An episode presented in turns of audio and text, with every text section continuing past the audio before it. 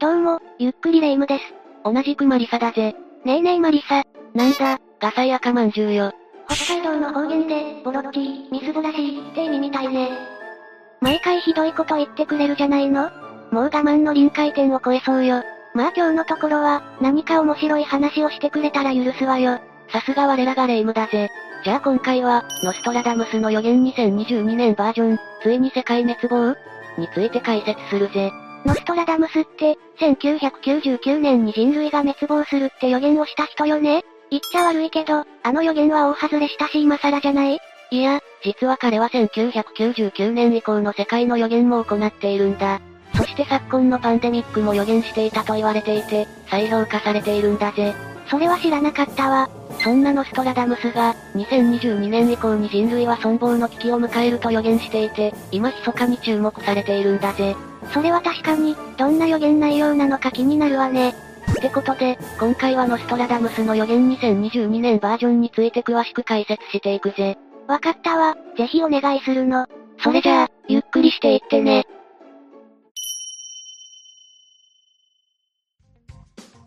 そもそもだけど、ノストラダムスっていつ頃生きていた人なの？そうだな、まずはノストラダムスの生い立ちと、ここ最近で当たったと言われている予言についてさらっと触れていくぜ。ミシェル・ノストラダムスは1503年から1566年、フランスなどで活躍していた人物だ。私たちには予言者って印象が強いけど、当時は医師や詩人といった活動もしていたんだ。それは意外だったわ。彼の予言集は4用紙となっており、100編ごとのまとまりからなる100紙編という形式を採用している。そのため、予言集は百紙編集とも言われているぜ。これは当時、予言として発言したり書物を出版すると政府に逮捕されてしまうから、詩集としてカモフラージュするためだった、とも言われているんだ。だからノストラダムスの予言って、難解でポエミーな感じなのね。そして1999年の人類滅亡を示唆する予言、それ以降の世界についても予言をしていたんだ。そうなの？人類滅亡後の未来の予言、ってのもなんか変な感じだけど、ノストラダムスの予言にはいろんな解釈の仕方があるからな。実際、ノストラダムスは、恥知らずで大胆なとてもやかましい人物が、軍の統率者に選ばれるだろう。と、トランプ氏のアメリカ大統領就任を的中させている。さらにノートルダム大聖堂で起こった火災や昨今のパンデミックも予言しているぜ。トランプ氏の当選だけでもすごいのに、今のパンデミックまで予言していたの？ノストラダムスったら、見直したわ。おいおいレイム、手のひらくるっくるじゃないか。けどそれ以上に、彼の2022年以降の世に関する予言はすごいぜ。これから2022年の予言と言われているものを7つ紹介していくぞ。待ってたわ、頼むわよ。最初に紹介する予言はこうだ。5と40度で空は燃える、瞬時に撒き散らされた大きな炎がはぜるだろう。これは一体、なんて意味なのかしら？この文は第二次世界大戦を予言しているんじゃないかと言われているぜ。いきなり物騒ね。けど思い当たる節はあるというか、ああ、実際火種はあちこちに転がっているだろ？台湾の問題などが発端となる可能性もあるし、ウクライナロシア問題は言わずもがなだな。今までだって第二次世界大戦になるんじゃないかと言われる事件が起こっていた。けど、今年の台湾有事とかロシア問題の前は、そんな話全然聞かなかった気が。実際は第二次世界大戦なんて、遠い先の話だと思ってたわ。それが、過去にもかなりの緊張が高まった時があったんだ。1983年、ソ連の監視衛星がアメリカから核ミサイル攻撃を受けたとご検出したり、1984年、当時のアメリカ大統領ロナルド・レーガン氏によるブラックジョーク事件など、軍事的な緊張が高まったことは多々あったんだ。今までも、世界はかなり綱渡りな状態だったのね。2022年に話を戻すと、国同士のバランスが少しでも崩れかけた時、実際に第二次世界大戦に突入してしまいそうなほどの危うさだろそうね、その時にも資格が使用されたら、空は燃えるって予言が当たってしまうかも。それじゃ、次の予言だ。ノストラダムスは、山夜にわたって天から大火が降る、と記している。これは隕石衝突や流星を予言しているんじゃないかと言われているんだ。これはさすがに突飛すぎなんじゃ。いや、実際に2022年には大きな流星群が3つ発生すると言われているんだ。それが地球に影響するかもってこと核より流星群の方がヤバそう。2022年に発生する流星群は主に3つ。1月の四分ギザ流星群と8月のペルセウス座流星群。そして12月の双子座流星群だ。あら、2つはすでに発生し終わってる？何か地球に影響はあったの？いや、どちらもほぼ何もなかったと言っていいな。じゃあ、この予言は外れそうね。怒ったわ。いや、まだ双子座流星群が残っているだろそれが少し危険視されているようなんだ。12月14日が双子座流星群のピークと言われていて、この陣に、隕石として地球に落下するものもあるかも、とのことだ。その場合は、山夜にわたって天から大火が降る、に合致していたってことになるのかしら？一部ではそう指摘する声もあるそうだぜ。ちなみにもしも巨大隕石が地球に衝突した場合は、かなり悲惨だぜ。落下場所によっては津波はもちろん、塵が大量に舞って地球の温度は下がり、一気に人間が住むのには適さない気候に急変動してしまう恐れがあるんだ。気温が下がるなら、夏が過ごしやすそうだし、悪くはないかものんきだなレイムは。気を取り直して三つ目の予言に行くぞ。40年間虹が毎日見られ、虹が目撃される時には大洪水が起こる、というものだ。虹っていうワードと大洪水が結びつかないけど、なんだか不穏ね。これはみんな察しているだろうが、大洪水を予言している。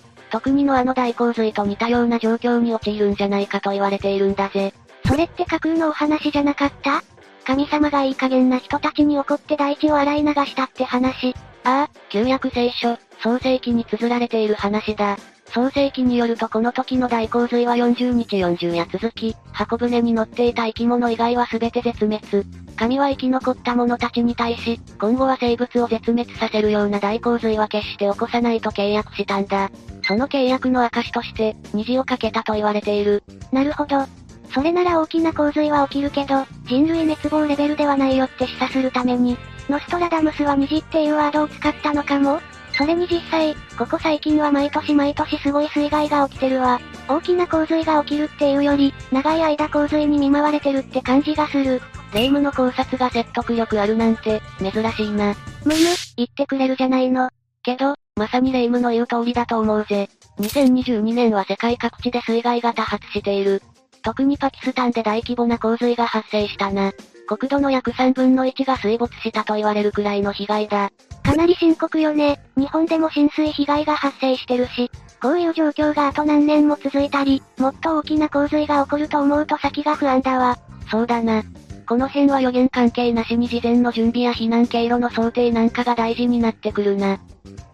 次の予言は、金と銀で膨らんだ偶像が、盗まれた後で湖に投げ込まれる、というものだ。これもかなり抽象的ね。どういうこと？これは、米ドルの崩壊が起き、経済がリセットされる、という予言を記した言葉らしい。そんなことが実際に起きたら、世界中が大不況に陥っちゃうんじゃ？まあ、こじつけだという意見もあるんだがな。でも実際、米ドルも昔よりは不安定になってない？ああ、アフガニスタンからの撤退や、昨今の世界情勢への後手な対応もあり、アメリカへの信用や確固たる強さが揺らぎ始めているんだろうな。もし本当に米ドルが崩壊したらどうなるのかしら？世界的にも影響を与え、インフレも発生するだろう。しかも、物価が上がるのに給料が上がらない、悪いインフレが起きると懸念されているぜ。その悪い兆しも少し現れ始めてるのが、怖いところね。そうだな。ノストラダムスがここまで予想していたかは知らないが、世界的な大不況や、経済のリセットがいつか起きても不思議じゃないな。経済の大混乱がもし本当に起きたなら、下手したら自然災害より被害規模が大きくなりそう。5つ目の予言は、海上の太陽の暑さのせいで魚が半焼けになる、住民たちはそれに手をつけに来るだろう、というものだ。これは気候変動と飢餓を予言しているんだ。お魚が勝手に半焼けになってくれるなら、料理の手間が省けそうね。おいおい、客観視しすぎだぜ。実際、地球温暖化について研究している国際的な専門機関は、地球の気温が1度から3度上昇すると、生物種の20から30%が絶滅の危機に瀕する、と予測している。生物にとって、気温が数度上がっただけでも致命的なのね。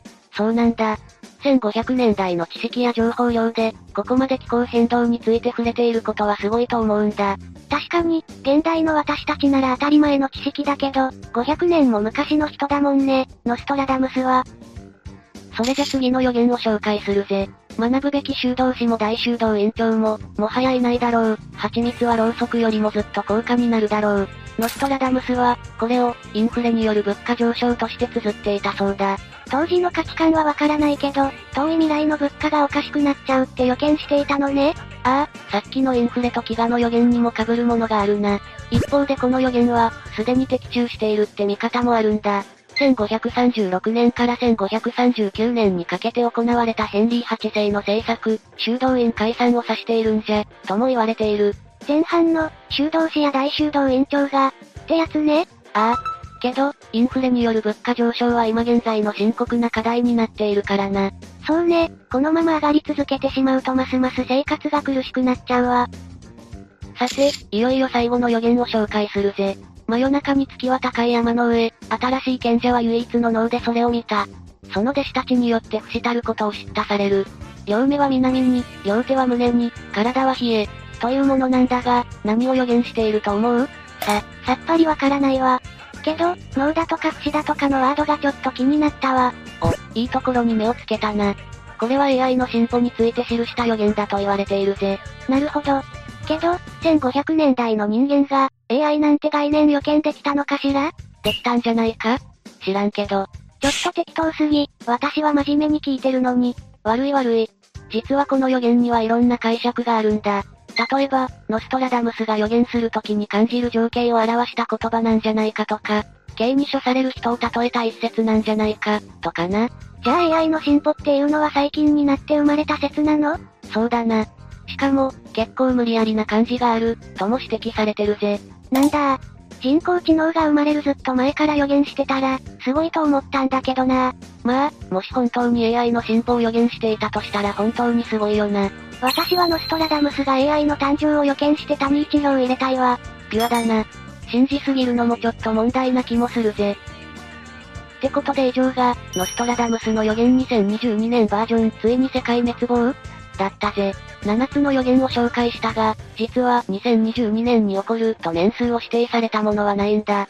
解釈次第ではあるけど、的中しそうな予言もありそう、って感じかしら？そうだな。特に2022年もあとわずか、というタイミングで見てみるとなおさらじゃないかな。まあ、彼の予言内容は後世の人間の解釈自体でどうとでも捉えられてしまう、という難点もあるけどな。けど、予言だからって無視するんじゃなくて、エンタメ的に楽しみつつ、自衛のための準備につなげられるのが理想よね。まさにそれだ。今日の霊夢は珍しく冴えてるな。失礼ね、これが通常運転よ。ってことで、今日の動画はここまでだ。今回の予言内容への考察や、動画への感想などたくさんコメントしていってね。最後までご視聴ありがとうございました。ゆっくりダークフォックスをご覧いただき、ありがとうございました。この他にもおすすめの動画がたくさんあるので、ぜひご覧ください。それでは、またね。